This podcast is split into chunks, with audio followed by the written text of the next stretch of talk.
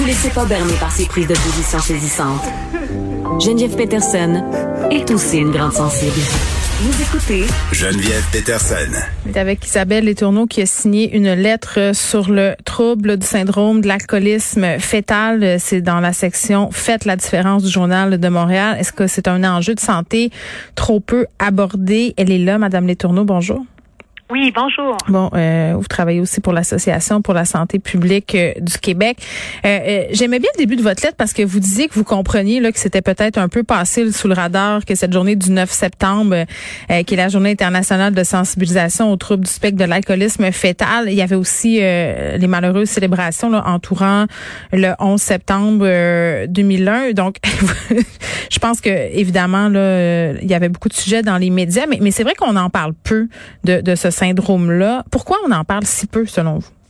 Mon Dieu, je pense que malheureusement, euh, c'est encore une question qui est tabou au sein de notre société de, de, parler de consommation d'alcool durant la grossesse. Euh, euh certaines personnes vont manquer de connaissances tout simplement pour pour dans le fond bien comprendre. D'autres personnes vont être mal à l'aise de de, de de faire allusion à ça parce que dans le fond euh, bon c'est, certaines personnes vont vont plutôt dire ben c'est c'est la, la c'est la, la, la femme c'est la future maman qui qui prend ses décisions tout ça je comprends ça mais il faut tellement en parler il faut tellement élargir les connaissances il faut tellement enlever les silos et que ça ne soit plus qu'une question prénatal, mais que ça devienne hmm. une, un enjeu puis une question euh, de société, euh, que tout le monde puisse en parler sereinement, euh, clairement, pour justement soutenir les futures mamans euh, dans leurs choix, dans leurs décisions et bien comprendre tous les risques que peut causer la consommation d'alcool durant la grossesse. Oui, parce qu'on a l'impression qu'en 2021, ça touche très peu de nouveau-nés, mais, mais vous avez quand même des chiffres qui sont révélateurs, là.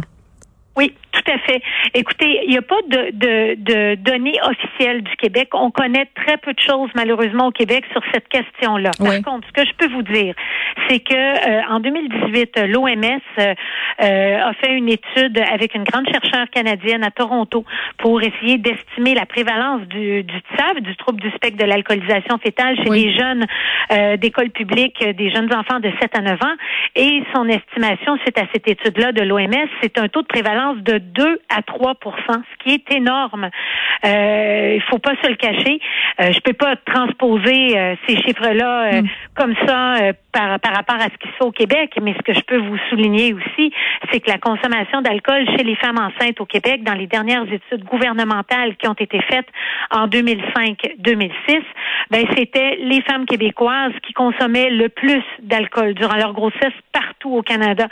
Donc un taux dans une étude fédérale, un pourcentage d'environ 21,4% euh, et la moyenne canadienne était de 10% et dans une mm. étude québécoise dans les mêmes années autour de 31 ben, c'est quand même. Donc, euh... qu'on a des, des, des, drapeaux rouges euh, qu'on peut euh, qu'on peut lever et encore plus avec la pandémie. Ben, je pense que on, on est dans une culture de consommation d'alcool aussi. Euh, puis il y a vraiment des différences à ce niveau-là peut-être par rapport au au monde anglo-saxon. Là, je me rappelle à l'époque quand j'habitais en France, que j'étais enceinte moi-même, j'étais assez surprise de voir des femmes enceintes qui célébraient un shower de bébé sur une terrasse à Aix-en-Provence en buvant une bouteille de rosé.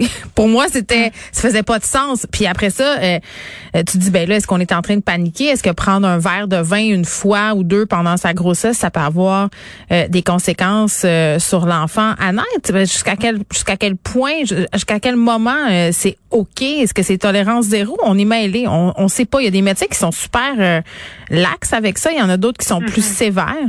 Écoutez, ce que je peux vous dire, c'est que euh, le, le, message, c'est vraiment pendant la grossesse, on boit sans alcool. Vous planifiez avoir une grossesse, vous êtes enceinte, évitez la consommation d'alcool parce que c'est une roulette russe. En fait, on le sait pas. Il faut comprendre que la science euh, à laquelle on se réfère, les, les, les études scientifiques nous disent qu'il n'y a pas de seuil sécuritaire de consommation d'alcool.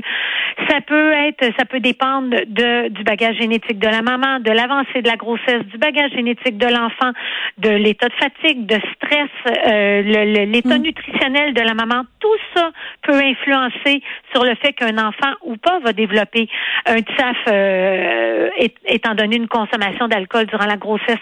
Alors, il faut éviter euh, cette consommation-là et vraiment ben, boire autre chose. Là, oui, ça se peut. Hein? Des, choses qui vont faire du bien pour sa santé et la santé surtout de, de son enfant à naître. C'est quoi les répercussions, les impacts d'un enfant qui naît avec le TSAF? Oh mon Dieu, il y a plus de 400 euh, manifestations possibles qui ont été répertoriées euh, par rapport à un TSAF. Il faut comprendre que c'est un, un, spectre. Hein.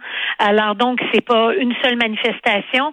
Euh, nous, on a développé une campagne pendant la grossesse On boit sans alcool qu'on vous invite à aller voir sur notre chaîne YouTube de la SPQ où on présente trois trois défis dans la vie de Charlie qui est atteint du TSAF au quotidien. On a vraiment voulu essayer d'exposer des des, des euh, des, des, impacts qui étaient plus euh, plus majeurs, plus euh, connus. Alors des troubles de développement du cerveau, des troubles relationnels, des troubles du langage, difficulté à, à, se concevoir dans l'espace. J'ai parlé à un jeune adulte atteint du TSAF dans la dernière année et quand il a vu Charlie qui se perd sur le chemin de l'école, ben c'était lui.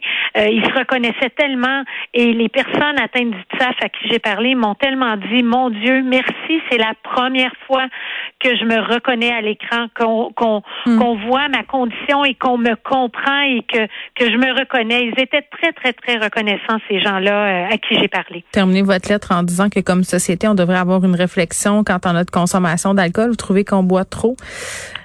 Oui, je pense que oui. Euh, regardez autour de vous, euh, que ce soit les émissions euh, des téléséries, des téléromans, des, des, émissions de, de, où on reçoit dans le fond des invités, les animateurs qui vont avoir des verres de vin, mm. les, les téléséries la même chose. Regardez autour de vous les abribus, des, des annonces d'alcool. vous allez comprendre à quel point ça peut être difficile à ce moment-là. Ça va rendre la vie difficile aux futures mamans qui ont des, des difficultés pour réduire leur consommation d'alcool ou toutes les autres personnes qui ont ces défis-là de dépendance à l'alcool, donc d'être toujours exposé à mhm. des annonces d'alcool sur les réseaux sociaux, mhm. euh, au sein de notre environnement.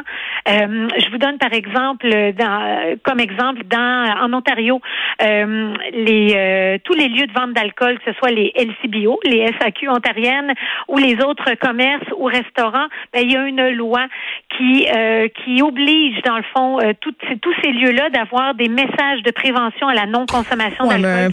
à un moment donné, ça fait pas un peu prohibition. Je pense qu'il y a un juste milieu. Là. Je pense qu'il faut faire de la sensibilisation comme vous le faites aujourd'hui. Mm-hmm. Il faut que les professionnels de la santé embarquent aussi. Il faut qu'on arrête de banaliser la consommation d'alcool. Puis peut-être qu'on se pose des questions pour lesquelles on boit aussi souvent aussi. Isabelle Letourneau, merci.